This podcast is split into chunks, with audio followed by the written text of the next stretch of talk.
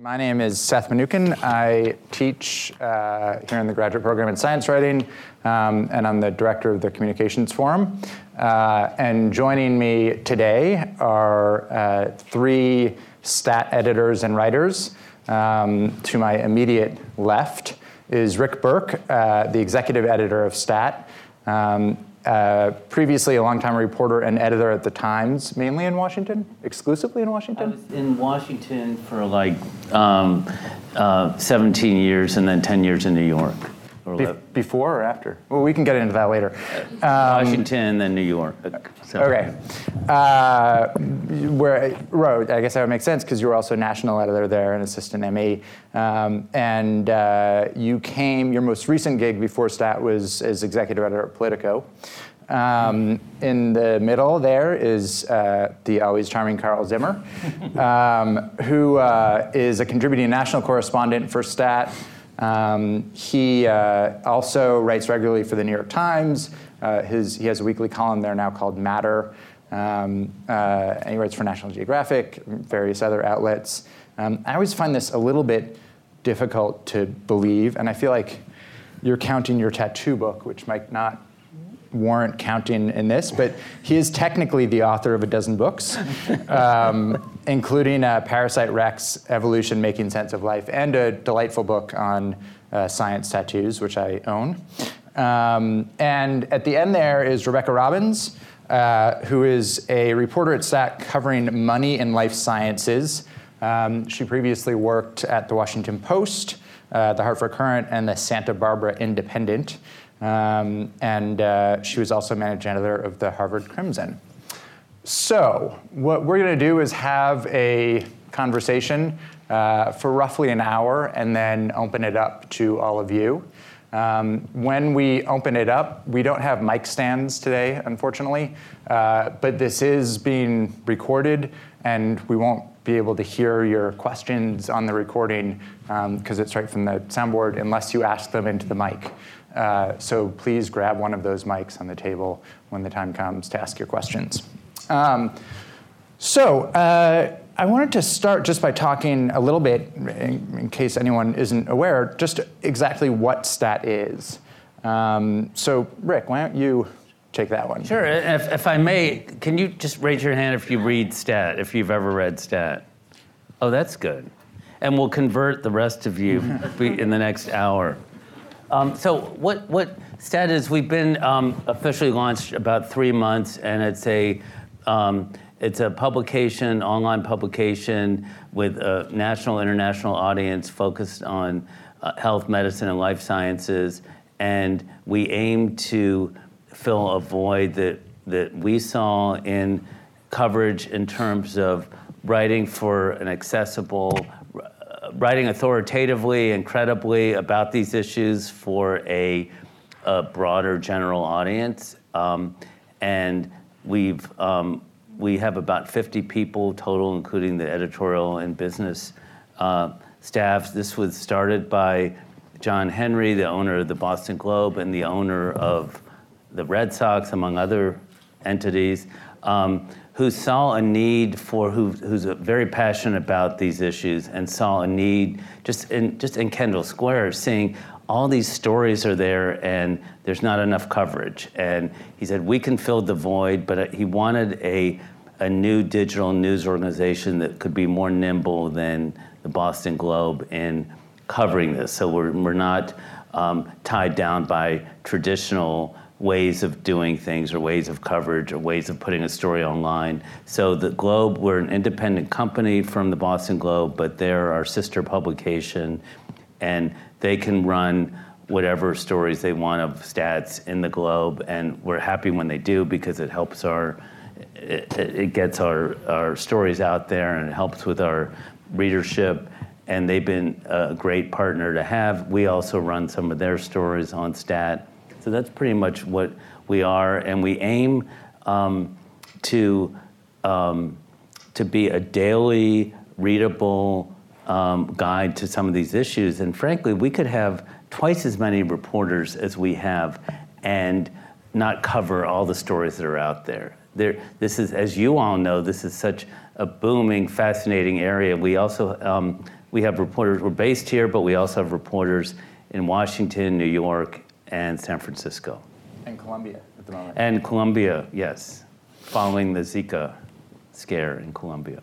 And so your background isn't in science or science journalism. Right. So how did that uh, relationship begin? How Yeah, did- I'm maybe the last person who should be in this job in some ways. I was, um, so if anyone out there needs a job and is thinking of applying, right, I was rushing from um, the office Tuesday for a day in, and dealing with all these issues, and rushing over to the Kennedy School to moderate a, an election night party on the New Hampshire primary. And I thought, wait, I'm changing back to my old world. And this was probably the first time in decades that I hadn't either been overseeing political coverage or writing the story or something. And, and, um, and because my whole history has not been in this uh, world, but, but my interest has been when I was at the Times, I had in various jobs oversight over lots of, you know, all the news coverage. And one of my, and I remember calling meetings of the science department and saying, we need more energetic report. I remember like, that was, I mean, I knew enough to know what, what we needed and what stories would interest people. So I've always felt um, a good story is a good story, whatever the topic. And I think, I'd like to think that I bring to stat sort of the general reader's interest in going after stories that people want to know about. And um, what we've done is we've assembled some of the most best known and respected people in the country, people have, um, like Carl Zimmer, um, who write about these issues in a way that gave us instant credibility uh, to our audience. And we have, for those of you who haven't read, we have this um, morning newsletter, Morning Rounds, that you can sign up for free at statnews.com. I've heard of that. Yes, and yes, I think you have. And it comes in every every weekday morning at 6 a.m. And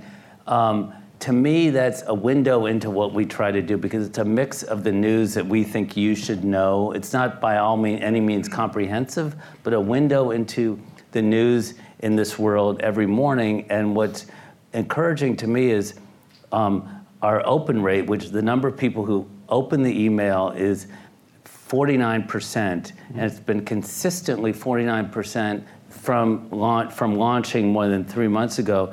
And that's unheard of in the industry. That's three times the standard for a newsletter like that. Which, and that tells me that people have a hunger for a source of this, of, of this news. People want to read this stuff. And they're, so we, we're building, I think, a very um, dedicated and reliable audience. I, I joked, and I, I guess I probably should have said this at the outset that I've heard of that because for about 30 seconds uh, at the launch, I was working on the Morning Rounds newsletter until Rick and I uh, both realized that it was insane for me to try and do that and everything else I'm trying to do. Seth so. just didn't want to get up at five in the morning. Right. That also That did worry me most definitely you. true. Yes, that was definitely true. Um, uh, so, Carl, um, when you signed on for Stat, you're at a point in in your career where um, you're turning down assignments for want of time. Uh, I know you're working on a, another book. You have your column in the Times. Um, you and I have talked a lot about the future of science journalism and where, where it's going. What was it that made this appealing to you, besides the money?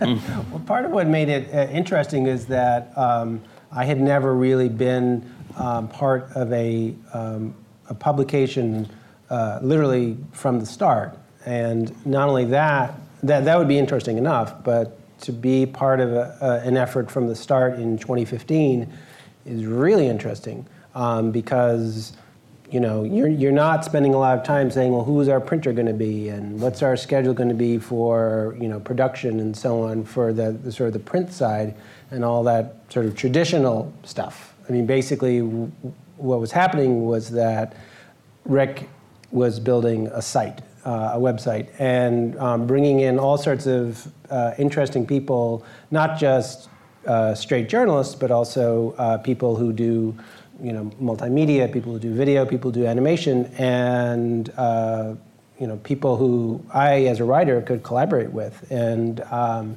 so you know, I, it just was a really exciting opportunity. I mean, I still get to do that, you know, that kind of uh, you know, really dig into a subject and, and write about it in the way that I always have. But then I can be just talking with people to sort of figure out how can we make this uh, different? How can we make this really work? You know, how can we make this something somebody really wants to read on their phone, for example? Um, and uh, so, so it's just been totally fascinating to be a part of it. Um, and Rebecca, uh, it sounds from your bio like you you have a 15 or 20 year career in journalism, um, but I think that was all crammed into a year or so. Is that right? those, um, but when you had been working for those newspapers, you were primarily working on the print side of things. Is that correct? I was writing both for uh, web and, and for print, but in each of those cases, these were print publications where that was the main focus. And so, coming then to Stat, what what was it that struck you, or did anything strike you as being sort of fundamentally different about how that newsroom operates versus how the Washington Post newsroom operates? Yeah, I think um, as many um, folks who've worked for both uh, web only and print publications probably have experienced is that not having to worry about filling space or uh, meeting sort of artificially imposed deadlines as a result of the print schedule is a real uh, is really liberating. And and I think uh, working at Stat, I've found that um, we really can run things or schedule the timing for, for reporting based on what makes the most journalistic sense rather than um, factoring in other considerations. And I think for, for me as, as a reporter whose focus is putting out the best story possible, um, it's been a really great experience. So, one of the things I want to talk about is um, what it, what things are going to look like, not for STAT, but sort of for the industry and for science coverage in general moving forward. Um, and it seems like at the moment, Stat is doing a, a, pretty broad range of types of stories. Um, uh, you know, in-depth investigative pieces, in-depth features, um, uh, video-only pieces, newsletters.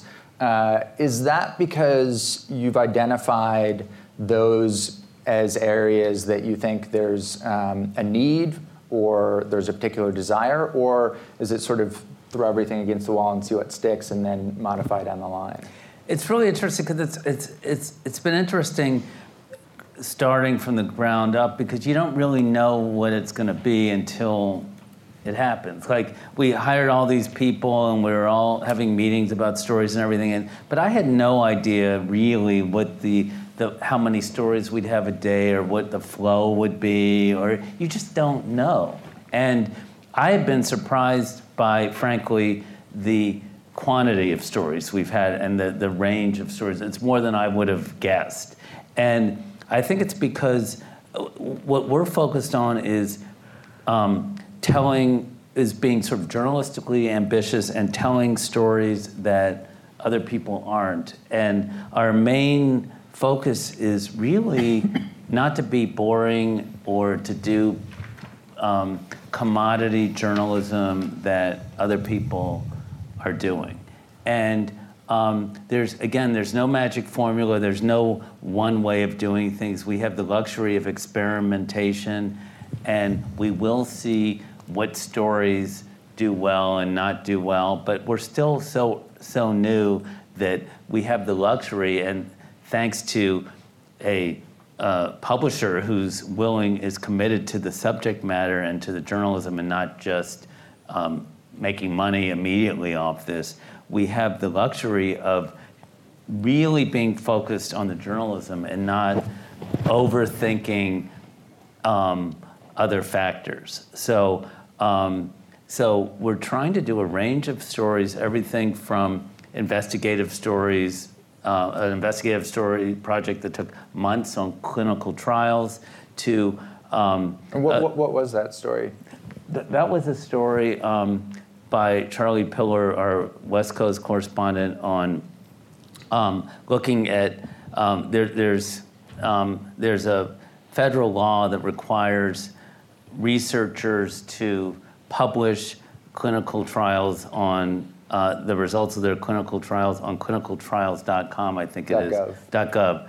And most institutions uh, don't do that and break, and essentially breaking the law, everything from um, Stanford to Sloan Kettering, big institutions. Um, I don't know where MIT was on that list somewhere, but uh, you know, and we I'm did. sure we were I'm sure, yeah.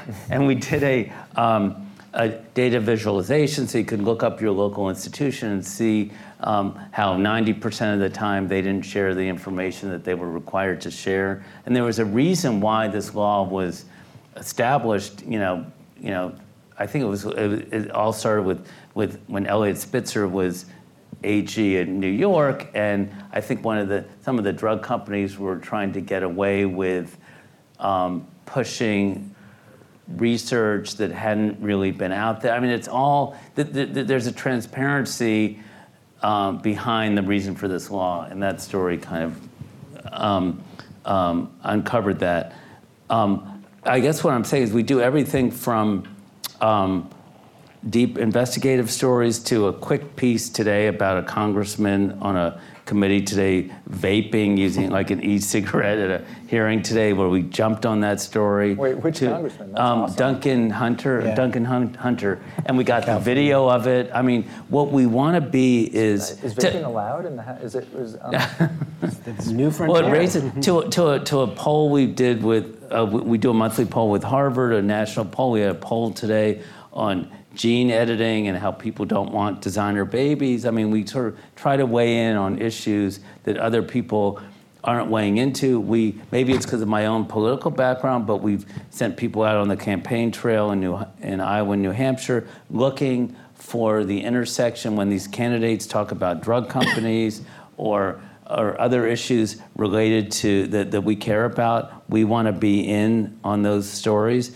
We write about drug ads, drug companies. We write about, um, and again, as Carl said, sort of a range of types of stories. Stories that are video first, that are driven by by multimedia storytelling rather than text. We we've tried to do explainers that um, using we have animators, we have people. We we really devoted a, a lot of our resources into making science accessible and interesting, and, and sometimes even injecting a little and not being afraid to have a little fun and a little whimsy Not to, too much. to make stories just a bit, little bit to bit. make stories um, just accessible and interesting. When, when I was at the one thing at the New York Times, I always said this, um, and this isn't for me something new to stat. When I was at the New York Times, I said, "You guys are." Taking yourselves too seriously. You say, "Here, you're the New York Times." At the God, Times? At the Times, yes. And I would say, like, lighten up and have a little fun, make your stuff accessible. And there's a danger in journalism when you when you when you don't do that. And uh, you all three of you know how to write accessibly and understand how important that is to make stories readable and interesting. So, uh, speaking of clinical trial stories, um, Rebecca, I, I wanted to ask you about. I think it's the first story that appeared under the stat byline several That's right. months before the site actually launched. Um, it was a piece you did about a clinical trial. Can you describe that story? Sure. So this is a, a story um, that I think um, telling how I, I discovered the, the story in the first place might be most illuminating. Um, so during the summer, uh, when we were preparing to launch STAT, I spent a lot of my time, as did other reporters, um, meeting with people, going to events uh, right here in, in Kendall Square to try to understand where the stories were and, and to develop sources. And, and one of those events that I attended was um, a panel discussion um, among some executives and um, experts on social media use in clinical trials. Um, and so while I was at that, that panel discussion, uh, the most of the, the discussion was pretty boring and straightforward of you know regulatory considerations and, and sort of the um, common uh, wisdom on, on this issue. Um, but during the, the Q&A session, uh, one executive raised her hand and posed a question to the panel of experts um, about what her company, a small biotech here in, in Kendall Square, should do about a situation that was driving them crazy and, and freaking them out. And, and that was um, a very strange thing that was happening with their, their stock price. Um, their stock price was zigzagging up and down um, in response, they thought, to uh, social media posts that were being posted by uh, two participants in their clinical trial. And so that sort of short exchange at a uh, panel discussion ended up being the seed for a, a story that I did. I, I went ahead and, and, talked to the patients who were um, posting on Twitter and, and, Facebook and YouTube, essentially in real time, updating the world on the progress of a, a company sponsored clinical trial. It was for a, a device that they had implanted into their spines because they were both uh, paralyzed in accidents. Uh, and this device, they hoped, would give them the ability to, to recover and, and hopefully ultimately walk again. And so the story that I, I ultimately wrote, I thought was a fascinating intersection of, of um, business, of the patient experience, um, and of sort of the, the crazy world that, that social media has, has created ultimately the company's investors, this is a um, public company, were watching the social media posts and um, trading the stock accordingly. So it was a, a, really fascinating reporting experience and one that I think um, hopefully the, the, resulting story encompassed a lot of things that Stat wants to be and do. And, and you have a background in financial journalism. Um, one of the things I found so fascinating about that was uh, it seemed to sort of um, undercut the idea of rational markets because if you had a clinical trial with two people, those results would never be interpreted as meaning anything. Um, and yet, here you had two individuals uh, who not only were going to be influenced by their own hopes and desires um, and their subjective experiences, uh, um, but other things could be going on. Um, uh, were you surprised when you saw that having the effect that it did on, on sort of on stock price, on something on the bottom line in that way, and pretty significant spikes and drops? There, there were some significant spikes and drops, and it, it certainly was unusual and, and interesting to me. And when I asked experts about it, they really saw this as um, such an unusual scenario because so rarely do you have a company whose stock price is so dependent on, say, a single clinical trial. Most big pharma companies have many trials going on and many products in the pipeline. And then, still rarer is when you have a clinical trial like this one where it's open label so patients know that they're getting the uh, treatment and where these were the first two human patients to ever get this intervention. So it was sort of this perfect storm, as, as one analyst described it uh, to me. Um, Carl, one of the things you've been doing a lot of is, is video stories. Uh, um, Science Happens, is that what it's called? Um, can you first just start out by describing what those are? Yeah, so so these are they come out r- roughly every month, and um, they're around five or six minutes long. And basically, the, the, the concept is very simple. I just show up at a lab and pay a visit. And uh, obviously, I don't just show up unannounced. right. um, but you know, I, what, I, what I do do is I uh, look for places where really cool basic research is happening that uh, is potentially going to lead to um, you know, advances in medicine. Um, and they can be all sorts of all sorts of different things. So, um, uh, you know, we went to, you know, the first one that we did was at Johns Hopkins, where I went to visit a neurologist who is developing a treatment for stroke, which is basically having people play a very immersive video game with a with a joystick that's very hard to control, and the, you basically become a dolphin. So basically, he said, "Sit down, and you are going to be the dolphin." And uh, and you know that was this great way to sort of like take you in, and and you get to meet you know the neurologist who's dealing with the problems with stroke recovery and, and all the shortcomings, um, and this new idea about how to retrain the brain, and then computer scientists who are trying to do video games that are going to be able to be responsive enough for what he wants, artists who just go and hang out with dolphins for like weeks and just do sketches to, to really make it uh, to make it work.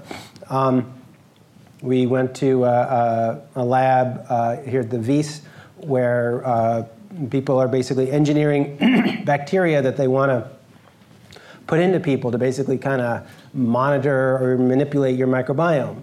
Uh, um, another thing we did, we went to a, a, lab where basically they're trying to understand death. Like, why, why do we die when In we five die? minutes. Mhm, In, five, minutes. that's right, yeah. Um, you know, with cameos from Woody Allen and Monty Python as well. Um, but, you know, what they do is they study like thousands and thousands of tiny little worms, uh, measuring their lifespans under different conditions.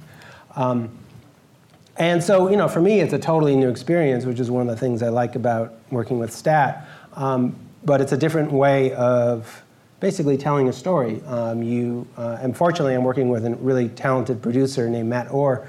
Um, and you know, together we find a way to get the scientists to talk about what they do and tell their own story, and find sort of visual ways to to uh, add to that. Um, and then also there are talented animators who can put in even uh, more more elements in there. So it's been, uh, yeah, it's been it's it's been a lot of fun. And there's no accompanying that this doesn't go along with the textual piece as well. Those are basically freestanding. Like I'll write a short piece of text to just kind of like introduce it, you know. So there's a there's a section of stat where we've been putting the videos, and if you click on one of the videos, you read you can read the text and then watch the video, and then just kind of go from there.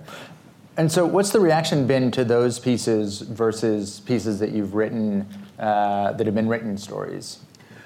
Um, uh, it, it, you know, very, very positive, and um, you know, uh, I think, I, th- I think the scientists really like it in the sense that like. This is something where like somebody can just sit down and in just five minutes, psh, they get a feel for what it is they're doing and why it would matter.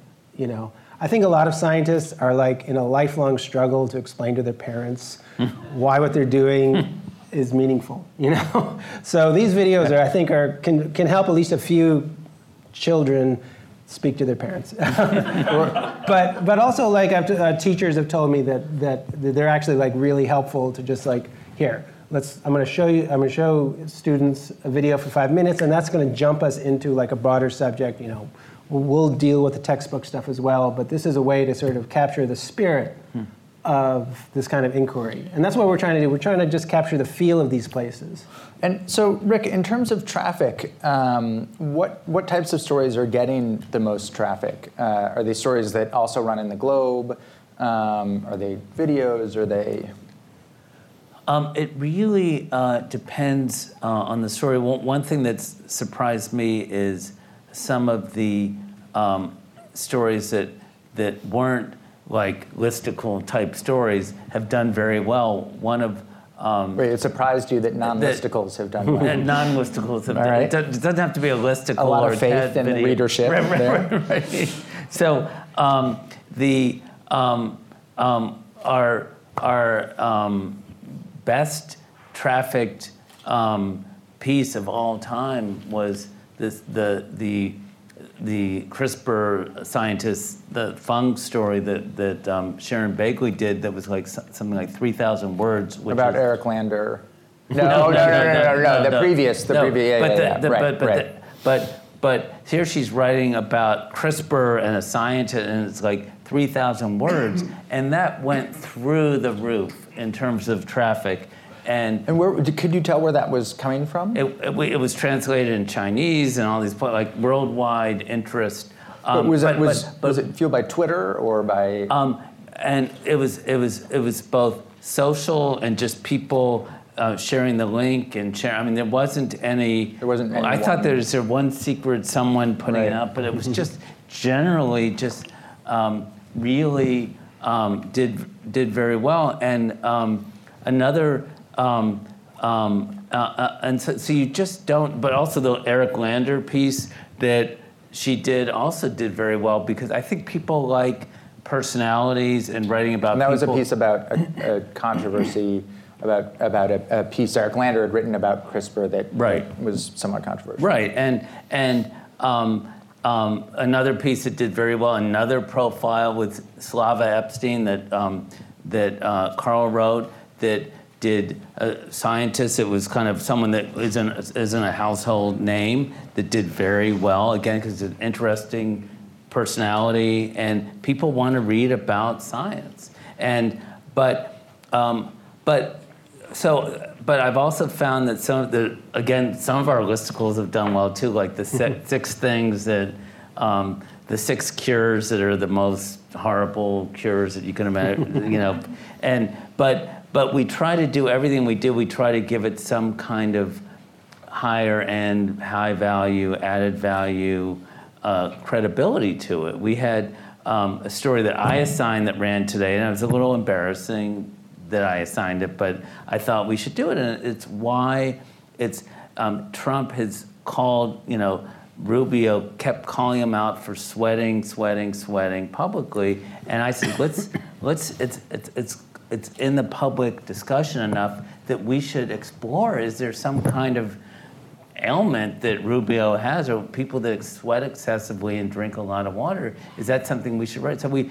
we took it in a serious way, but not too serious and not too playful. You got to get the tone just right, and I think, and we kind of slaved over just getting the tone right, and I think we did because you want it accessible, and again, not taking yourself too seriously, but also not, um, you don't want to um, make make too much light of these issues either. Uh, another story that did very well was um, Rebecca's story a couple weeks ago on Theranos. Um, all these news organizations have um, have written. And Theranos is just in case anyone does not know. oh, oh, Theranos is the blood. What what would you? It's the it's the, it's the You- company that's claiming that with a tiny prick of blood, it can give a whole range of diagnostics that normally you would need several vials of. and they were like on the on the on the rise and being celebrated. for- Billions of dollars, yeah. valued at billions of And, dollars. And and and well, tell well you tell them what you wrote and what. Sure. So to continue that, that background, um, Theranos was this Silicon Valley darling until um, this past fall when the Wall Street Journal started running a, a series of um, very critical stories, essentially um, questioning the premise behind um, their, their promise to revolutionize uh, blood testing and diagnostics.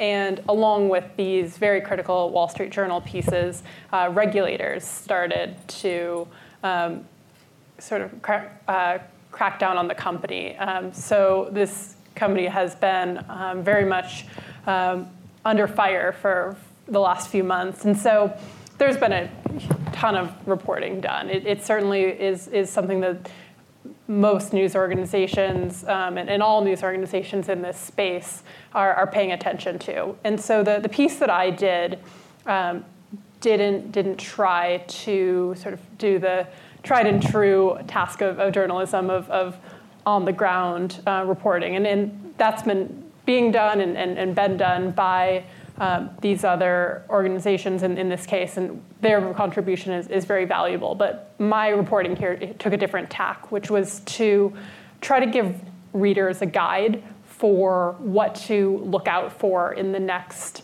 um, few weeks and, and months to, to figure out really whether this company, this once red hot Silicon Valley upstart, um, was, was finished, whether they would um, could survive. And so I tried to map out for readers what signs to look for, what bellwethers um, in the coming weeks will perhaps um, shine light on, on whether this company is finished or not. And, and that story, as Rick said, um, got a lot of attention um, because I think it, it laid out in, in clear and simple terms for readers who haven't been following sort of every milestone development in, in other reporting uh, what's going on with And this that's a good example of what we're trying to do here. There's all this, there's story after story, and the Wall Street Journal has done a great job with it in driving the story. But then what we we trying to do at Status, or how can we kind of zero in there and and with added value in a way that that, that would be helpful to readers and interesting and authoritative, and that's exactly what we did. And people want to read that. And one other thing I just want to mention that and when you ask about audience and traffic is we did a project on um, concussions and on this base on this football player at Syracuse who had multiple concussions and was kicked off the team and then he was courted by several other college teams Lower tier. lower tier, but who didn't really worry about that as much. And that had not been written before. And we did a, and that got enormous attention. And it was a, a case of his, this, this guy AJ's personal story. And we, we followed him for like a month or two. Um, and um, we did a video with it. Matt Orr did a great video with it. It was like a four minute video. And what was interesting is, and this is what's cool about experimenting in the digital age, we did the video, and it did very well. But then we did a truncated version of the video that was like 30 seconds. It was like a trailer, highlights of the video that featured words on the screen so you could read it at your desktop in your office so you didn't need the sound. That truncated version got over a million hits. It was just like went crazy because, and sometimes you just have to think about how people are getting their information these days. This is something we, nec- we wouldn't have thought of before, but once that happened, now we're, now my next thing was let's, let's do a trailer version of Science Happens um, so we can experiment with, and we did. That's a good idea. Yeah. Carl, um, I know that you uh, um, talk to a lot of other science writers. We're both involved in a community of science writers. Um, I, am curious about what the reaction has been uh, generally to STAT um, and uh, how people are viewing it. If they're if they're viewing it as something that uh, might portend um, a different future for science journalism, uh, how they see it fitting into the ecosystem, because there has been a lot of anxiety within this field, uh, you know, over the last decade. I think, especially over the last probably five years. Yeah, yeah, certainly. And I, I mean, I, I mean, I started, you know, like 25 years ago. Um, I was, you know, started out uh, as an assistant copy editor at Discover Magazine. You know, back when you actually like, you know, pasted the, the pages on wax paper. Um, and uh, so things have changed so much. And I would say, like maybe five years ago, I was really like in a just just kind of in a glum mood about what was going to be happening with science writing, um, just because it just you know.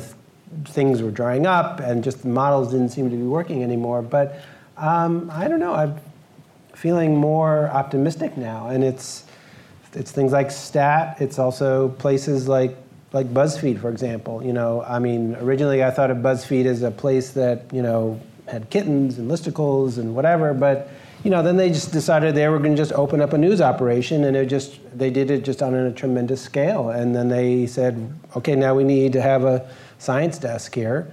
And they hired a friend of ours, uh, Virginia Hughes, um, and who just then proceeded to hire like six or seven people, and they just started doing great stuff. Um, and um, you know, there are other places like Vox and 538 and so on. Like, there's a lot of places that are, have a really, you know, active um, science reporting going on. Um, and so, you know, will the industry be able to support you know, as many people who were employed in, say, I don't know, let's pick a year, like, you know, 1995. I, I don't, honestly, I don't know. But, um, but, you know, I don't, I, you know, I don't, you know, I don't look at it apocalyptically. You know, I think, I think actually there are, there's, you know, there are places, as places just sort of start up, um, without being legacy. People, places are starting up fresh and figuring out how to run, run things and experimenting and so on. Um, there are a fair number of success stories now. So that, that's a good transition. Um, uh, Rick, um, I'm curious about what the business plan is for STAT. Uh, where the money is coming from besides John Henry. I know that he's made a significant investment in it, but I also know he's a very uh, shrewd businessman um, and uh, would prefer to make money than lose it. Uh, so, what is the, the, the business plan moving forward? Um, there's um, we're fortunate in that John want, is, is a shrewd businessman, wants to make money, but also understands that um, there's um, we're all trying to figure this out in journalism, and I think what what John would like is for this to be an example of a sustainable news organization that can do it and that can make it. And um, I think we've had a lot of discussions about how this might work or not work, and I think um, we've come to the realization that uh, a couple things is one of our uh, our our financial uh, success may ride a lot on. I think this is true of all digital news organizations these days on um, on native content that that that advertisers put in and say you know sponsored content and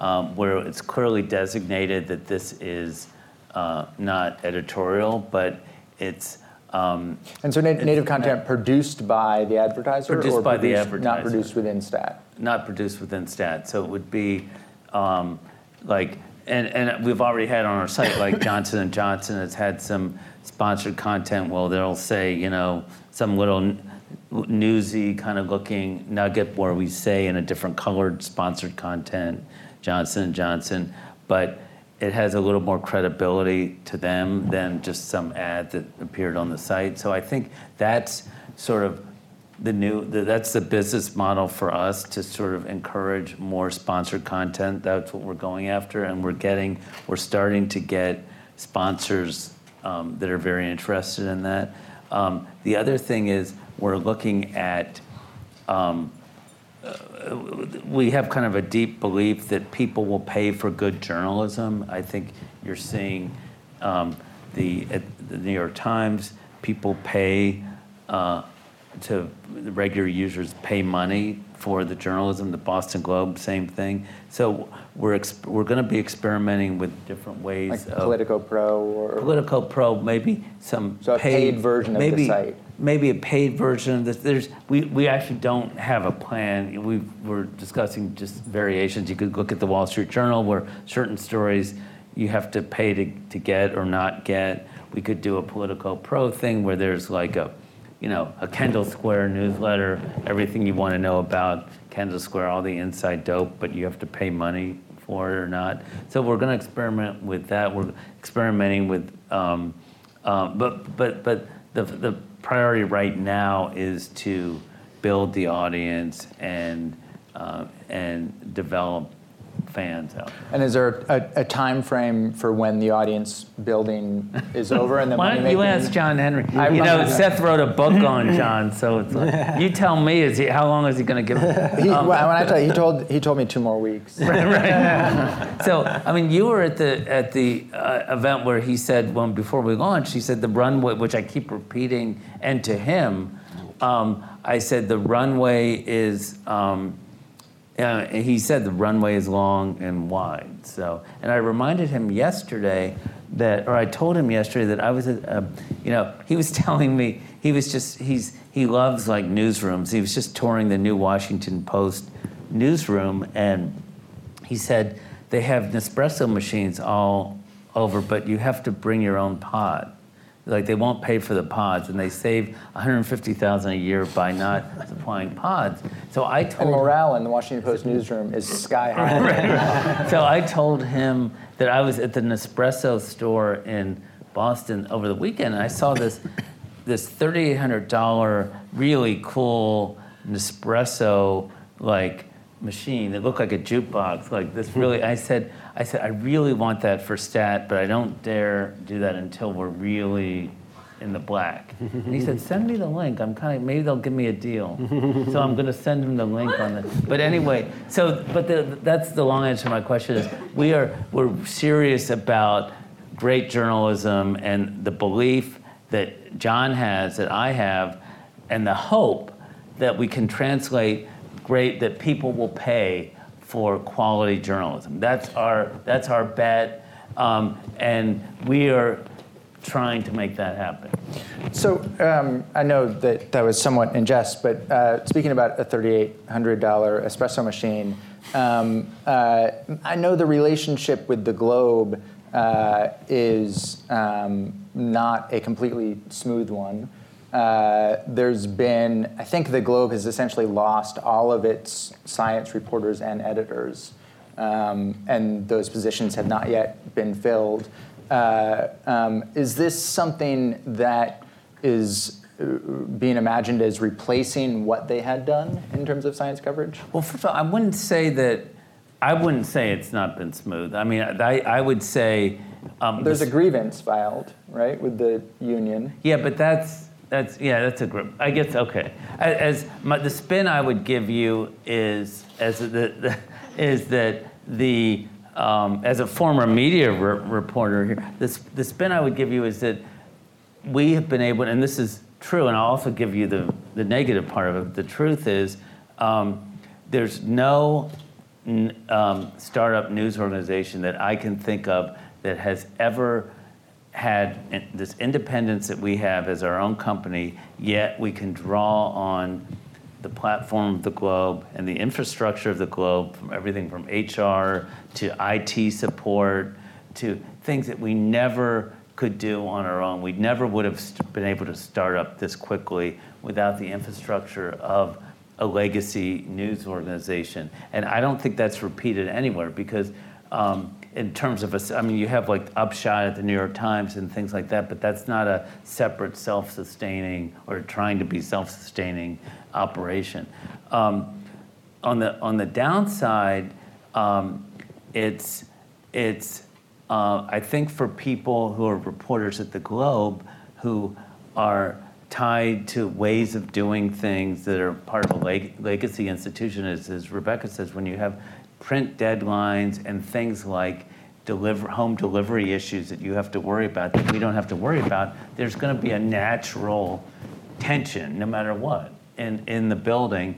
And there is a grievance that, that um, from the guild about like what is um, stat and why are they are they replacing us? But Well, they're- yeah, right. But the reality is, we haven't replaced the, the health and science reporters. We, um, a couple of them took the or left or took the buyout. They have, I think, a half dozen right now that still write for the Globe and that we run their stories, namely, and some have been like Rob Weisman, who covers biotech, has been really helpful to us from the start. But I think that, I, I don't think there are any more dedicated science reporters. Oh, And- in terms of actual science, um, um, right, like pure science. Right. Yeah, That's, and there- and there have was only been- there was There was more than one, and there were also science editors. Um, and today, I mean, you know, I, it, it, I couldn't help but notice one of the arguably biggest science stories of the year, uh, the gravitational waves, the, the discovery of gravitational waves. Um, the Globe ran an AP story today, which I think probably a year ago would not have been the case. right. That would but be that's a separate from stat. That's a s- Yeah, It's separate from stat because Stat- we don't Stat cover- didn't- Stat didn't cover gravitational Right, no, waves. Right. no, no, no. right. It's separate from stat in that that's not part of stat's mandate. Right. But um, to the extent that the Globe science section has been replaced by stat, I think that there's potentially a relationship there. You mean in terms of what we could offer? Well, I think part of the the reason we exist and part of my coming to this was the editor of the Globe saying we'd love to have more content and stat. It wasn't stat then, but like we we could use so- so. In many ways, we fill a lot of like the business section. Uh, we have a Monday two pages of stat content in the Globe. So it, it has benefited to them whether i don't know it, it has been of benefit and you could argue separately that stat or no stat there's been cutbacks at the globe Right. and anyway Yeah, yeah. All right. Why don't we open it up? Um, I have a couple more questions, but I want to make sure you all get a chance to ask questions as well. Uh, so again, make sure you come up to the mic, um, and please do not be shy. Someone always has to be. Yeah, Wade.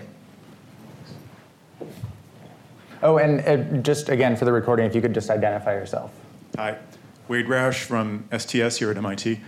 Um, hey, everybody. So I'm curious about what you're learning about. Rick, you said you're building your fan base right now. So who are you? What are you learning about who those people are? And I'm curious specifically about whether uh, how you think about the, you, you're drawing in different types of audiences, right? A lot of your stories are very inside baseball, like pharmaceutical politics, right? Um, and others are more about um, uh, disease treatments and seem to be speaking to the families of, uh, of kids who have specific conditions. And, and others are about politics, right? And uh, the campaign trail. And so you're going after many different types of readers, and I'm curious where you're seeing the response and whether you feel that you can build a modern publication around um, like a whole zoo of different types of readers, right? So Wade, or you're you going us after a zoo of prosumers? like- See, I would argue that that's what sets us apart. That um, if you look at some other general interest ma- um, publications that cover some of these areas, there's they're a little they're more narrowly focused, and we are embracing stories on the intersection of popular culture and science, politics and science, but we're not afraid to write about the science of it and the more the, the more um, sort of technical or more narrow issues or about people's human life life experiences. And we have this column called end notes about the end of life. It's a very human type of um, of approach i guess what i would say is i mean you raise a fair good point and um, what we are finding so far from the early metrics is that people, um, first of all, our audience is about 25% international. It's, um, And is, do you know what the is that what, what are, what's the globe stat for that? I assume that that's it's I, much you know, lower I don't know. I assume it's much lower. Right. So we have international audience. That's- is that higher than you expected? I didn't really Yeah, yeah. think That's impressive. Yeah. It's, so it's, um, and we have um, the the biggest state we have is Massachusetts. I think because we're based here and because of the globe connection, and then uh, California, and then New York. But it's pretty much scheduled. Uh, we have readers in every state except I think North Dakota. I think there's like zero or something. but um, um, and in terms of demographics, we're finding um, a more male than I expected, like a majority male, and I don't. I'm, I'm not sure why that is. Um, it's also younger than I expected. I don't have the numbers offhand, but it was, um, um, yeah, like most readers seem to be 30s or 40s or 20. You know, just uh, um, there are very few retirees, or like five percent or something of our. and I- Rebecca's age, not our age. and and um, a lot of people who are in um, a lot of students, which I get to be think of medical students, business people. Um, um, um, again, I, I don't I, I I don't have it in front of me, but um, but one thing that has surprised me in terms of what people want to read, like I thought. Um, I did it like I had us do a story on um, um, um, Charlie Sheen's doctor. When Char- Charlie Sheen um, said that he was HIV positive, I thought uh, it's stats obligation. Who else is going to sit down in Hollywood with Sheen's doctor and write a profile of him? And I thought that would get a lot of attention. That didn't. It did okay, but not great because I think people are coming to us for more the science and the health. I think people aren't necessarily trained to come to us for necessarily um, the popular culture stuff. That said, is I don't know the answer of whether, like, I, I think it's way too early for us to react to what people want. I think we have to trust our gut in just offering interesting stories and see where that takes us. And I'm sort of happy with the sort of buffet of interesting stories rather than, um, like, we had a story that Elie Dolgin did about um, what was that micro something like the thing today um, Mitochondria. yeah Mitochondria. no no yeah yeah yeah Yeah. yeah and that to me was a very like you have to he has the guy who wrote our newsletter is a PhD and like he's you've got to know this stuff to write about it and I thought this is really authoritative and really interesting but I also thought, well, get an audience. That was one of our most popular stories today because I think people are going to us for serious stories, but also our story on um, Bernie Sanders or returning his donation from Martin Shkreli before we even launched went viral. So we just don't, it's kind of too early to tell. We are trying to hit business stories, science stories, um, um, sort of consumer, not consumer, but patient stories. And we are, one thing we're trying to avoid is um, health policy per se, because I think too many, there's plenty of places to go for that, um, for, for like the latest Obamacare twist. Everyone loves a good mitochondria story. yeah. Hi, uh, I'm David Chandler. I'm now at the MIT News Office, but I spent 16 years at the Boston Globe Health and Science section. And so I'm really curious about this new model and how, how it differs from what we used to do in the health and science section and what, what this new framework allows you to do that's different a lot of the pieces are the same. A lot of the elements are the same. You, you say you have, you know, two pages in the Monday paper. We had three pages in the Monday paper. Uh, all of us who worked on the section, you know, also wrote for the daily paper. We had stories coming out every day. All of, all of our stories also ran online on boston.com. All, all of the individual pieces seem very similar. So I'm really curious about this new model. I'm, I, i am quite excited about it. I think this is fascinating and very promising, but I'm really curious about what it is that this new structure, this new framework enables, what it lets you do that's different than, than what happens under the more traditional framework of, you know, back when the, the Globe Health and Science section was thriving, there were dozens of similar sections in newspapers all around the country. They've all gone away except for the New York Times section pretty much now. But what do, you, what do you get out of this new structure? What does well, it give you? What does it let you do? Yeah, no, that's a very good question. And probably the best person to answer would be Gideon Gil, who's our managing editor for Enterprise, who you probably worked with at the Globe, who went from the, he's the one person went from the Globe to Stat. Um, and um, so I, I wasn't at the Globe. I've only been doing this for X amount of time, so I'm not the best uh, person to answer that. On the other hand, I can tell you um, what I do think it's it's there's a liberating um, um, you're liberated from the requirements of a print news organization, and I found this at Politico when I went from the New York Times to Politico. I mean, at the Times, I was very involved in us moving toward the web and digital and but it's nothing is like being I go to Politico and nothing's like it. Like you don't your world is not geared around um, delivery and print and writing headlines to fit a certain um, space and writing a story to fit a certain um, space. You can think of an idea,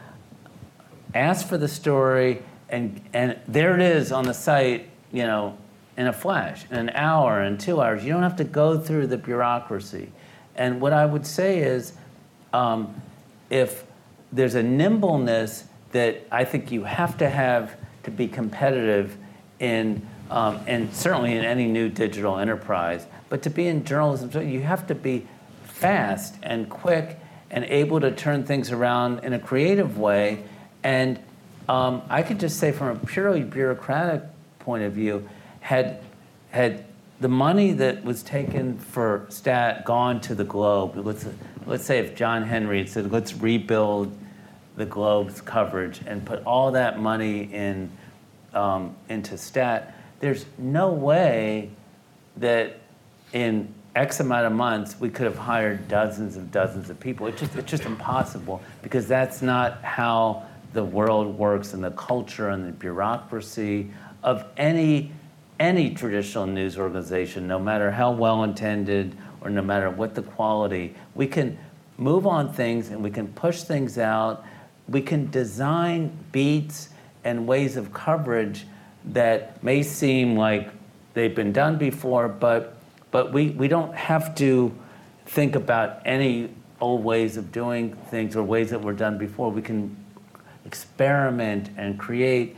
And probably the biggest uh, ch- difference, and something Carl talked about, is multimedia. I mean, stat, I would say like maybe 20% of, 25% of our newsroom is geared to multimedia, data visualization, animation, storytelling that's not text driven. And that's totally different from the New York Times, Washington, well, maybe the Washington Post now, Boston Globe, any traditional news organization. And that's, the, that's probably the, the biggest difference. I mean, just to add to that, I mean, I, you know, I write every week for the New York Times. I've written for them, I guess, 10 years now. And I write for magazines and other places. And, you know, different, uh, each place has a different um, kind of culture and style. And newspapers, you know, you, you write things for newspapers in, in a certain way.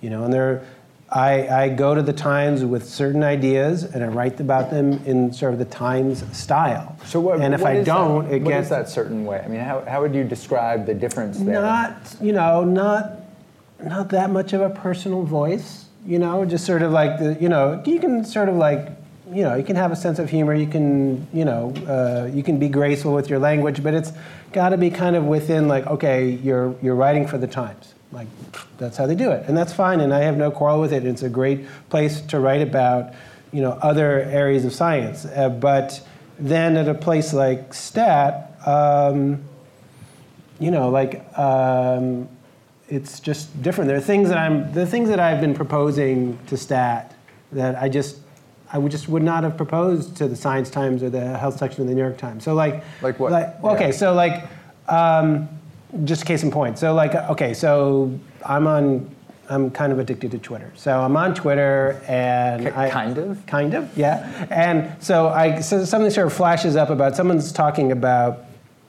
Craig Venter, you know, genome pioneer. He's got this big hotshot company out in California, and he's making all these claims about sequencing your genome, and it's going to be great for your health, blah blah blah, and it's going to be this sort of twenty thousand dollar concierge health exam. And so I'm like the, you know, so I'm just like, I think I'm skeptical, as are you know uh, lots of people for good reason, many good reasons. And I know that you know Craig Venter is on Twitter, so like I just say basically like tweeted like, okay, Craig Venter, like how is this not going to be you know just a whole kind of banquet of false positives, you know, mm-hmm. just come on. And he emailed, he didn't email, I'm sorry, he on Twitter he just said like that's very naive of you, you know, and I was like. Okay, well, so I so I went to Jason and I was like, okay, Craig Venter just called me naive. Could- Jason- Jason Ukman, who's my ed- editor at Stat, I was like Craig Venter just called me naive, you know. So do you mind if I write an article about what they're doing? And so like like that, I was writing an article. Um, you know, there was no like running it up a flagpole or whatever. Like I was on it, and I was just working on it, and it was a very sort of like And so was that was that the germ of the article, or was that part of the article? Was the was your exchange with Craig? I don't think I ended up mentioning it in there, but it was just sort of, I was just was like, hey, come on. And, you know, like, there are certain places where you would have to, like, laboriously work up a proposal and it would have to go around to a But for- bunch of for people and get scored about whether they can do it or not. I was like, let's just do this. And, and it was a, it felt more of like a magazine piece. There were people being very sort of like, this is, I mean, excuse my French, but essentially saying this is bullshit, you know, and Venter being like, hey, like, you know, they don't get it. You know, like it was a very, just, you know, very brightly colored story. And I could do it at Stat. I don't, I don't think I would try to write it for a straight newspaper. But the, and for, for people who haven't worked at newspapers, so the, a, a difference there uh, between what would happen in a newspaper is you would need to see if there was room in the next day's paper. It would need to go to the page one meeting or to the section meeting, and a couple hours later you might get a decision, and that may or may not be too yeah, late. you're to on, it a, you're, you're on an aircraft carrier. Right, right, right. Does that make sense? I mean, It's, it, it still seems nebulous in that I'm, I'm not sure that I couldn't have proposed a story like that uh, for the print paper, but I, but I see your point that but- there's certainly a, Let, let me My give you- experience. and let me give you an example that I can say, uh, or a, a sense, very directly. Um, there are many stories we do for STAT that we offer to the Globe that they run three or four days later. And, and we love it when they do it. We pitch them to, and, and um, but they have to, it has to go through a process. Like any traditional news or it has to go through do we have the space? What's it competing against? What is the um, can we put it in our um, content management system that wor- works? We have to write the headline for it. There's a copy editing there's a process. So routinely there's stories that we've had in stat and again we have a certain benefit of being smaller and we can just put up what we want to put up when, but there is a certain fleet footedness that you have in a purely digital news organization where you can get things out. And I'll give you one, one example. Like, we started this thing a week or two ago called that every day runs it's uh, Zika in 30 seconds. And the whole idea is what you need to know about Zika. And it's a way of showing that we want to own this coverage. We do a lot of in depth, deeper stories. We have this uh, guy that's been in Colombia writing stories. We have, we'll have video a series starting to, tomorrow from Brazil. But we want to show that, like, if you need a quick fix, here's where to go. And, um, and I said, like, I said, let's just do this. And there's some people that said, like, should we do it or not do it? If I'd been at the New York Times, it would like taking like weeks to like figure it out and go up the flagpole. I said, let's. At first, I said, let's do it Zika in 60 seconds. And then I said, no, let's make it 30 seconds. It's just like, you know, you can just try things and it happens immediate. And there's a sense of we're on it and a sense of news urgency that's always important in the print world, but it's even more important in the digital world that we can do. I think, I mean, just, just as, again, to broaden it out, I mean, just to talk, you know, we're talking about like the future of science journalism here, and, and I, um, I, I don't see things as going from, you know, like, a, you know, a certain set of publications, they all disappear and they're replaced by things like stat. I, that's not going to happen. Um, and you know, there are unquestionably like big advantages to different kinds of formats. So like, you know, if you want to go really extreme, you know, you can go to something like National Geographic magazine. So there, like, you can propose a piece. If you like go from the time that you, you know, I, I've gone through this, and other people have as well. If you were to like put a pin on when you know you and your editor first kind of started talking about a story, when it finally came out, you could be talking three years. I, I'm not kidding at all, at all. I'm not kidding at all. And when it I feel like comes three years out, might be average. What? I mean, you could be, go much longer. Three than that years. Oh Geographic. my I'm not kidding. And what comes out is gorgeous because like they, they basically say, okay, now we're going to take a photographer and send them out for six months to just like take thousands of pictures. And, and we're going to, we're going to, you know, we will do the most beautiful story out there about this. And we're going to, we're going to work really hard in the prose as well. And that's fantastic. Uh, and, and I, you know, that's going to still be around. That's going to stick around. But it's going to be, um, and, and there are things, you know, stat can't really do that. From your Um, lips to Rupert's ears. well, so yeah, well, we'll see what Rupert Murdoch thinks about all that. But, you know, but they will be sort of making room for things like stat. That's my prediction. So, Re- Rebecca, um, speaking of pieces that might not have run uh, um, in the paper, but something that got picked up uh, by a lot of places, um, you had another Shkreli story besides the Bernie one. Uh, wh- can you describe that the, about with his with his feed? Sure. So um, the Bernie Sanders donation, um, or the Martin Shkreli's donation to Bernie Sanders, which Bernie Sanders ultimately returned, um, was not a story I did. uh, One of my colleagues did, but um, relatively early in the um, hubbub over Merton Shkreli, uh, I wrote a, a piece um, that as many story ideas are, are now inspired, was inspired just by being on Twitter and, and seeing him post occasionally, in fact, frequently actually, um, posting links to a live stream that he, he was doing on uh, YouTube and, and other sites. And so I started watching um, out, of, out of curiosity. Does everyone know who Martin Shkreli is? The evil Marvel comics villain. Um, so I started watching his his uh, live stream, and this was this was in November. So it was sort of after he had um, gained notoriety, but um, before he was arrested on on charges of um, securities fraud. And so the um, piece that, that I did while he was sort of at the rising in the, in the public consciousness was, was on this um, sort of bizarre and, and, fascinating live stream that he was doing of himself um, sitting in his pajamas, playing guitar, playing chess, playing video games. And so now, you know, after, after he was arrested and um, in, in recent weeks, a lot of folks have, have done stories on, on his live stream. Um, so I think one advantage that, that STAT had was, was to um, be pay, having uh, reporters paying attention to those sort of things early on. And you can certainly make arguments uh, one way or another about the, the value of a piece like that. You know, it it's, may not have advanced the serious public policy debate about, about drug pricing.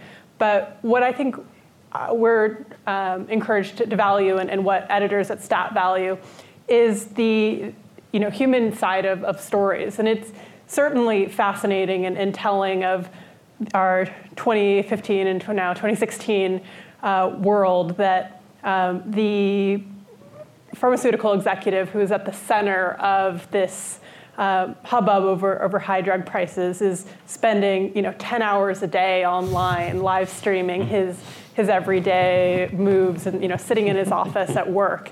And that kind of insight that live real-time window into his thinking and his in some cases rambling i think is, is fascinating. And, and we saw value news value there as well.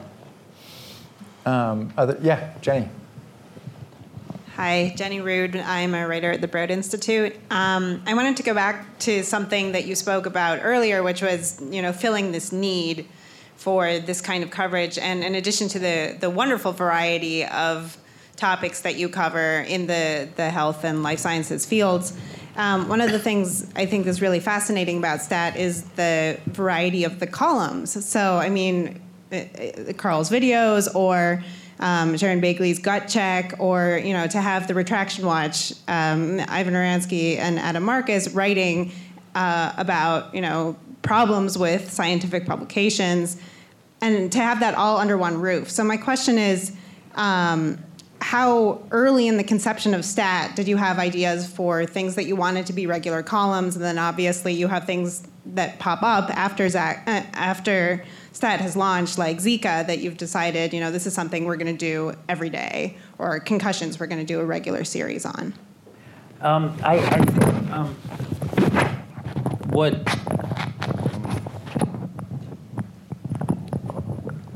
it kind of all just came together. I think one thing, perhaps uh, my biggest fear at the beginning was um, knowing how sensitive and complicated this kind of coverage can be.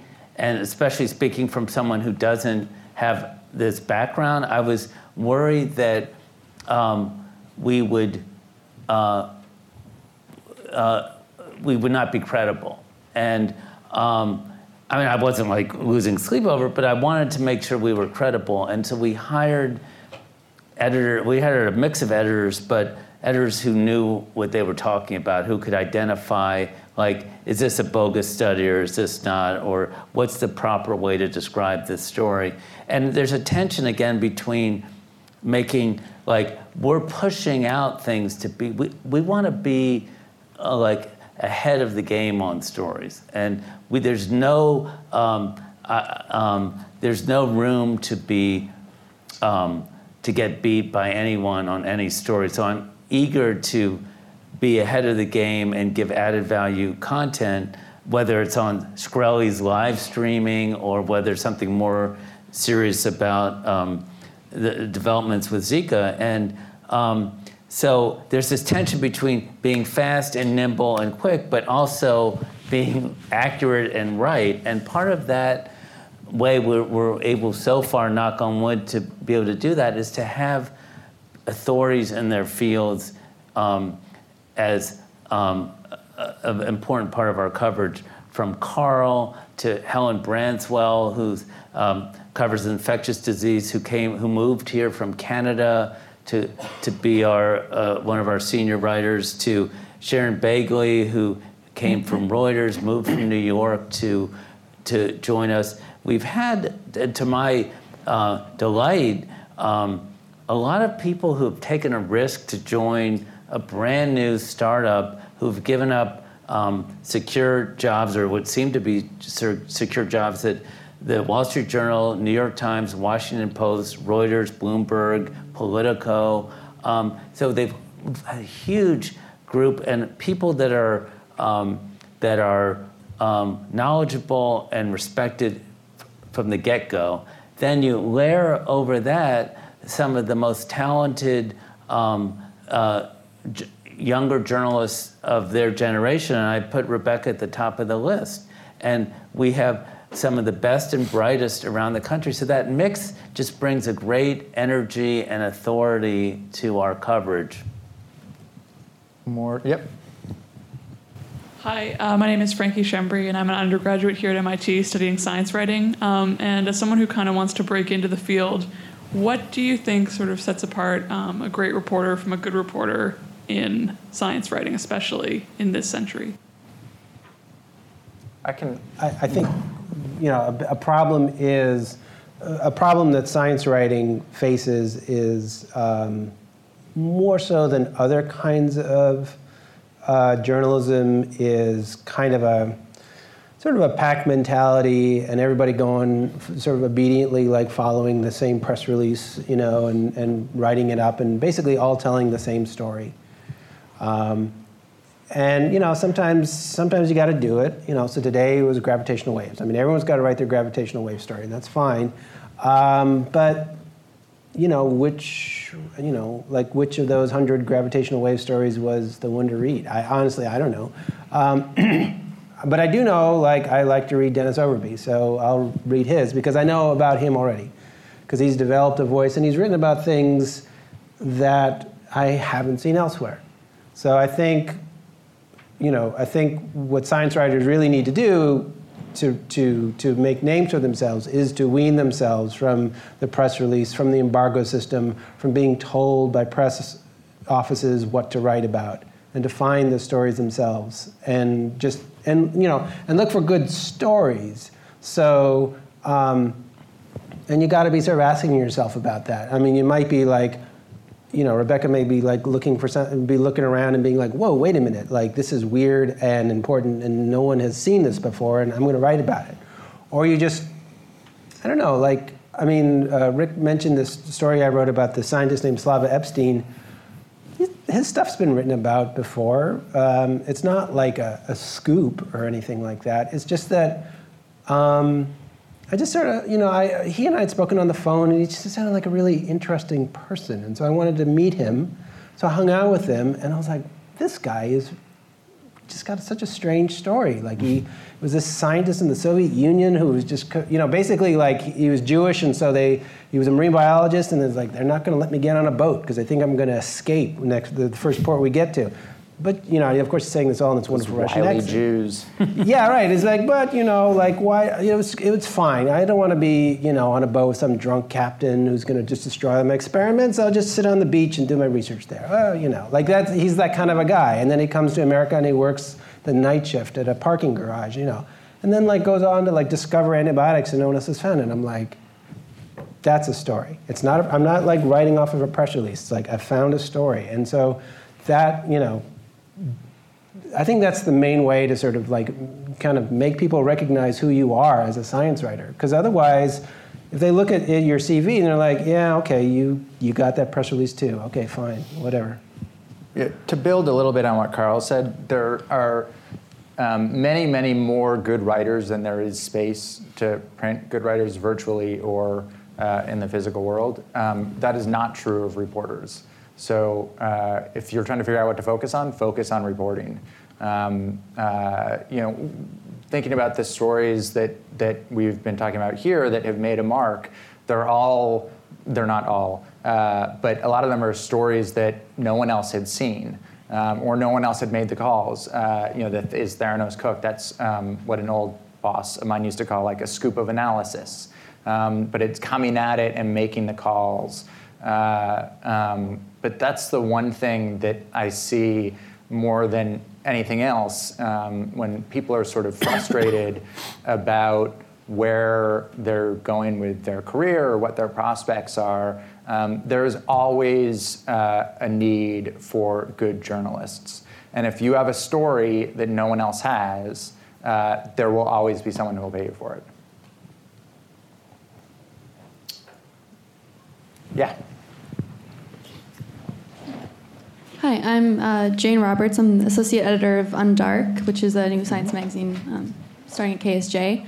Um, I was interested in learning more about the native advertising. I was interning at Forbes before, and that's a big part of their um, strategy. But wondering if you've actually, you know, how, how far you are along in the process of deciding who you would allow to advertise on your site, and if you think um, that will affect the way that your readers see you and your credibility. Um, I, I, I should. The person who really should address this is our revenue officer. Um, but but in general, um, um, for example, I, I don't think we, we haven't gotten any kind of pushback from anyone about our advertising or our, our native advertising or our in our morning rounds we've started running various sponsored by J and J or whatever, and we've gotten I think we got like um, three emails from people complaining or something, but people are kind of used to that as long as it's clear, clearly marked.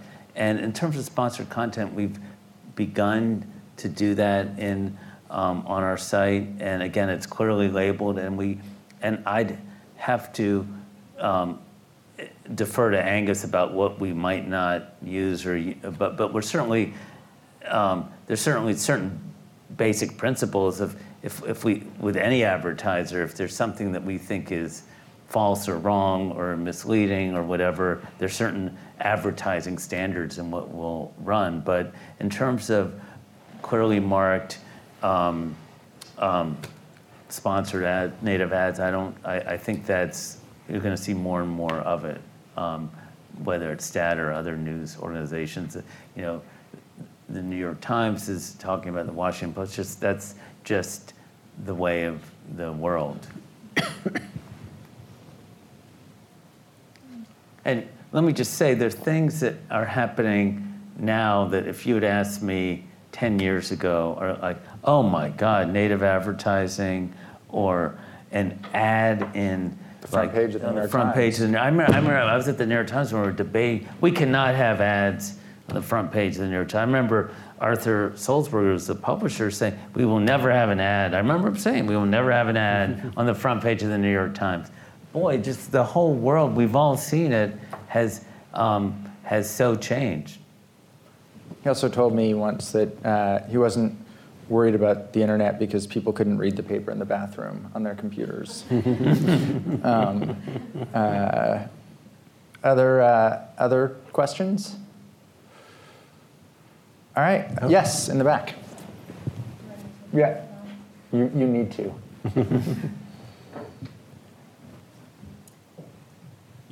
so I'm Carrie O'Brien. I'm a public relations specialist at Worcester Polytechnic Institute. Um, what's your process for finding original content, maybe besides Twitter? it does sort of seem like that's the main reporting tool. It's the main thing I've been hearing yeah. since I got here.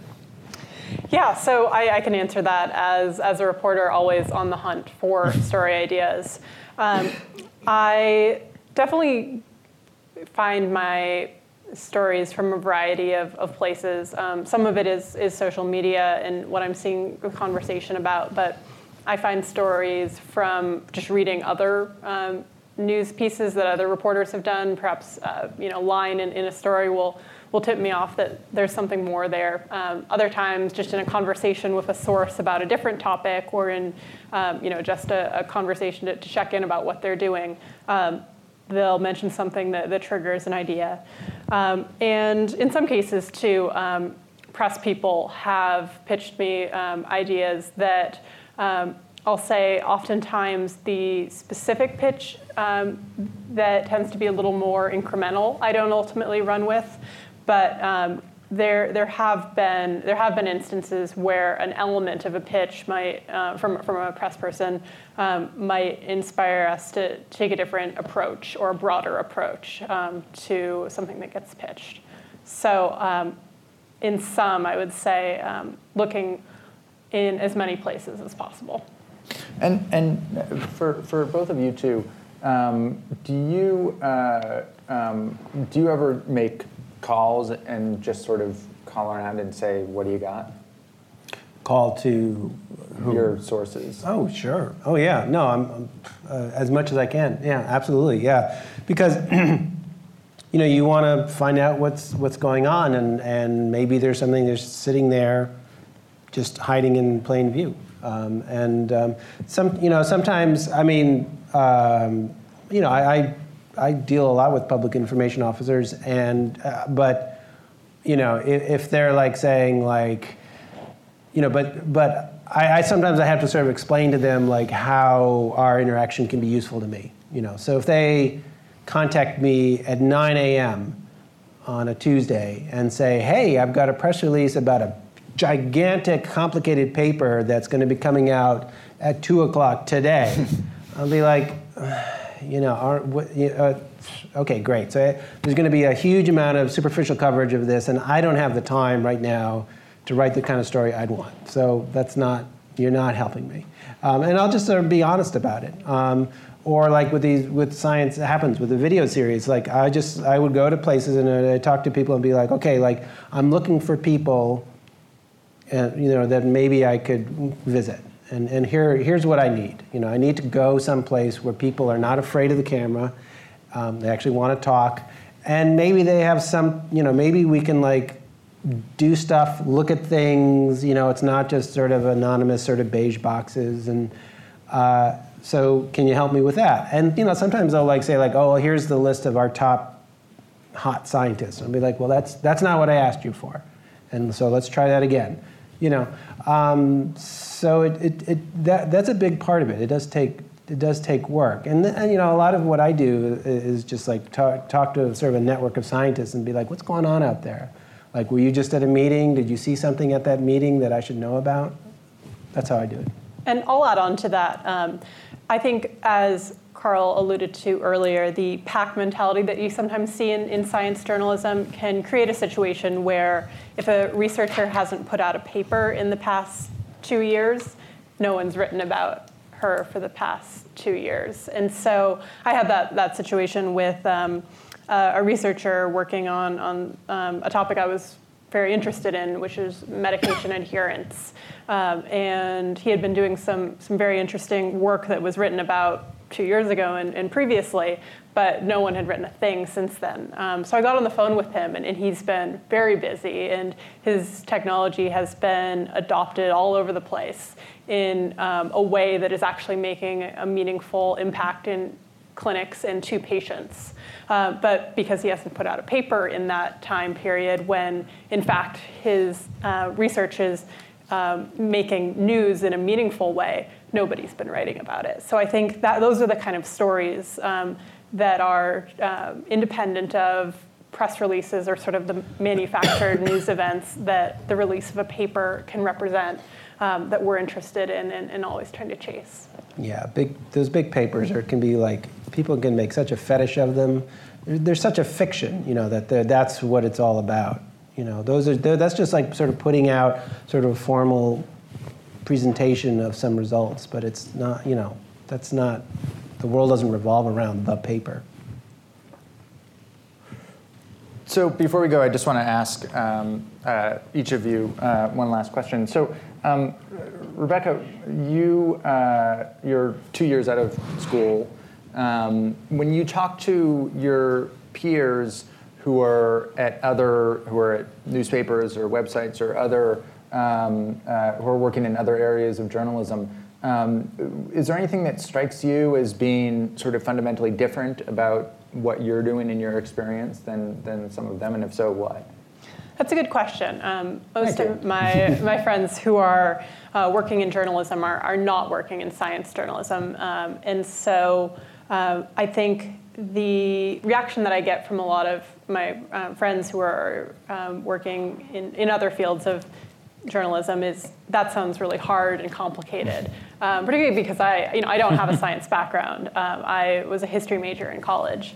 Um, and so what I have said to them is, is that um, I really approach this um, first foray that I am in, in science journalism the way I would with, with any other stories, which is uh, why does this matter and um, how can I explain it and bring to light the most interesting and important elements um, in, in a way that's accessible and how do, I, how do I get to the important and good story? And I don't think that's different um, for, for science journalism as opposed to um, other, other fields. So I think what stat, my experience at stat um, has um, given me that perhaps others, uh, peers that I, I know are at other publications might not have is, I think, to some degree, access to um, a great multimedia team, as, as Rick has talked about, um, and the capabilities that, that we have there. Um, but I think also the opportunity to, to really specialize and get to know this field well um, has, has been something valuable. Um, and uh, Carl, for a non-stat question, um, uh, I'm curious about where you are finding the most um, interesting long-form journalism outside of stat. Um, uh, what types of places, uh, what types of outlets? I know there's been a lot of a, a lot of places that have either started doing that recently or have actually um, uh, started from scratch. So I'm curious about Um, yeah, I mean, I, I forage pretty widely. Um, you know, it, what's nice is that with um, with science, um, it, it, there are places uh, like STAT that have a lot of specialization on it, but there are like a lot of general interest places as well that uh, have sort of recognized the importance of it. Um, the, it being science. science and medicine and so on. You know, the, New Yorker has been doing some really good stuff in the past few years. I mean, on rare diseases, especially. well, you, yeah, yeah, that's right. So you got if you haven't read Seth, Seth's piece in the New Yorker, go check it out. Um, and and but the thing is, like, the fact is that I would say, like, ten years ago, like the New Yorker had relatively little. It was like maybe you know John McPhee talking about earthquakes. I mean, that's about it. Or oranges. Yeah, or oranges, whatever. But you know, now it's like you know they they had a you know Michael Specter wrote a great big piece on CRISPR, which was I thought was really excellent. So the New Yorker has been doing a great job. Um, the New York Times Magazine has been um, really starting to pull its own weight. Um, and so these are general interest uh, places that are doing science, and I think that's great because you know, and and I think what's it's it you know you don't want science to sort of fall into just like a little niche somewhere that only people who sort of self-identify as, well, I like to read about science, read about it. Um, and so, you know, the fact that there are people at STAT who do not have a very sort of narrow sort of science or medicine reporting background, I think is fantastic because we don't want a narrow audience, we want a broad one, you know, so. Um, and uh, Rick, uh, is it, has it been a year or a little less than Yeah, I, I came here like late February of last year. So just- I think I ran into you not not that long not that after you were here, um, and we were talking about how you sort of didn't know what to expect. I mean, it was you know bo- both in terms of subject matter and also it seemed like something that. Um, uh, to some extent, it was like you know stepping off a, a, a cliff, and, and you were interested to find out what would happen. Maybe a cliff isn't the best analogy because there's only one thing really that can happen when you step off a cliff. Um, uh, but closing your eyes and, and, and, and making a leap of faith. Um, so now, a year out, I'm, I'm curious as to what uh, has surprised you, um, what's been radically different than what you expected, uh, what's been frustrating, what's been satisfying. Um, I, I guess what I would say is that um, it's like, you know, it was this whole new world of not knowing what to expect and of never having done a startup before. And um, um, what's, um, and, and not knowing how it's going to be or what form it will take or who will do it with you. It's just, it's been a whole mystery. Um, but I've what I, what's been great about it is I've just learned so much, not only about the field, but about building an, an organization and building a company and what it takes and things you don't think about. Um, and I've, I guess what I would say, the, the, the most surprising and gratifying part of it is I didn't really, I, I said earlier I was a little, I was worried about our credibility, but I didn't realize the extent to which there, there really seems to be a hunger for what we're doing and a real like dedication of people saying, I swear to you, and I, this sounds like I'm just promoting us, which I am, but it's like every day, I swear to you, every day I get a tweet or email or for some, someone saying, thank, we're so grateful you're doing this, or I just heard you're doing this. It happens every single day. And I never really anticipated that, and it's been nice to see the interest. And I think because, um, again, someone like me from a political background, there's a million sites and publications and newsletters on like the campaign, or um, and it's nice to have um, be able to cover an area that's so important that where there is an opening, where there is an opportunity, and it touches every it touches everyone. Like I feel like on the one hand, I don't have the specialization, but on the other hand, these are stories that matter to, to all of us. And, and I think the trick is, um, as you said, is uh, to, to, to, have deep, good reporting and be aggressive with reporting, but also, um, in a way, I mean, Carl has made a mark for years in, in making science accessible and, and pulling people in, and a lot of people can't do that. So it's been a lot of um, the fun. The, it's been fun for me learning this, building this, bringing people in, and what's really cool about a startup as opposed to anywhere else I've worked is I can pick everyone that I want to work with, and every single hire is someone that uh, we vetted through a process um, and I would say pound for pound, like person for me that carefully. well, look what happened. I but know, exactly. But per, no, but person per person, these are um, um, the. It, it's the most talented collection of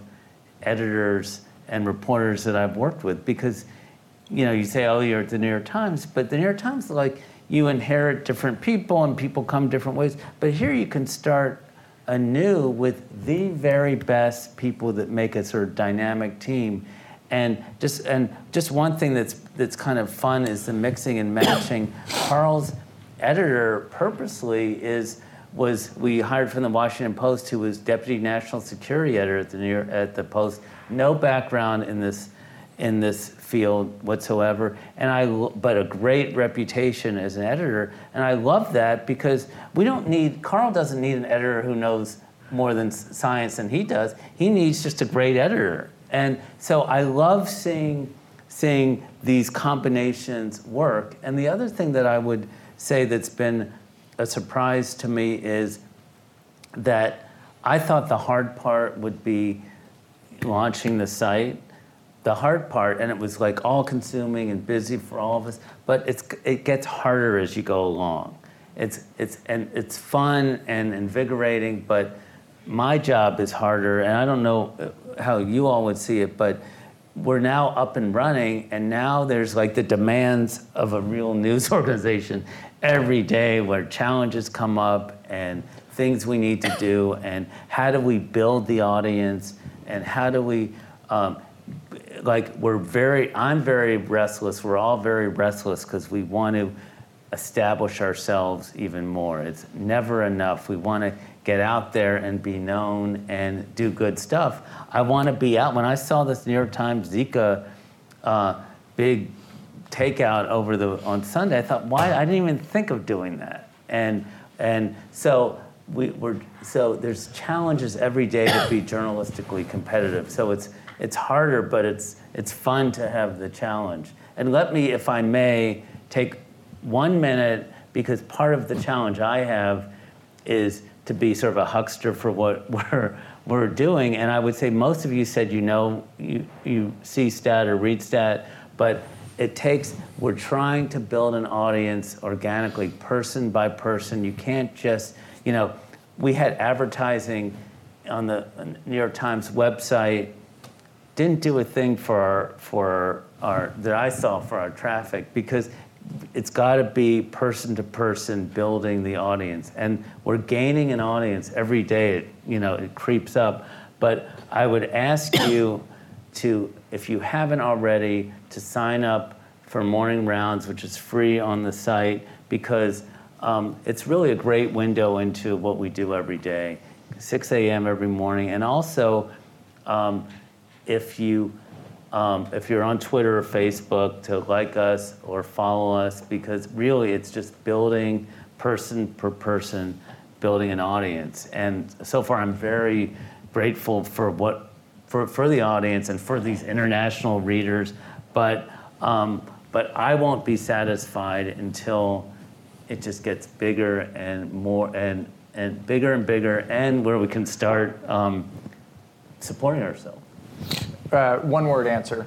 Um, uh, who uh, has uh, thinner skin, politicians or scientists? yeah, yeah. No, I would. I, Carl's never Carl- done with politicians. Are you Um, kidding? I don't write I about politics. Say, I would say scientists because they're not used to the coverage in the in that kind yeah, yeah. of way. I would what, agree. What would you yeah, say? I would agree. Yeah.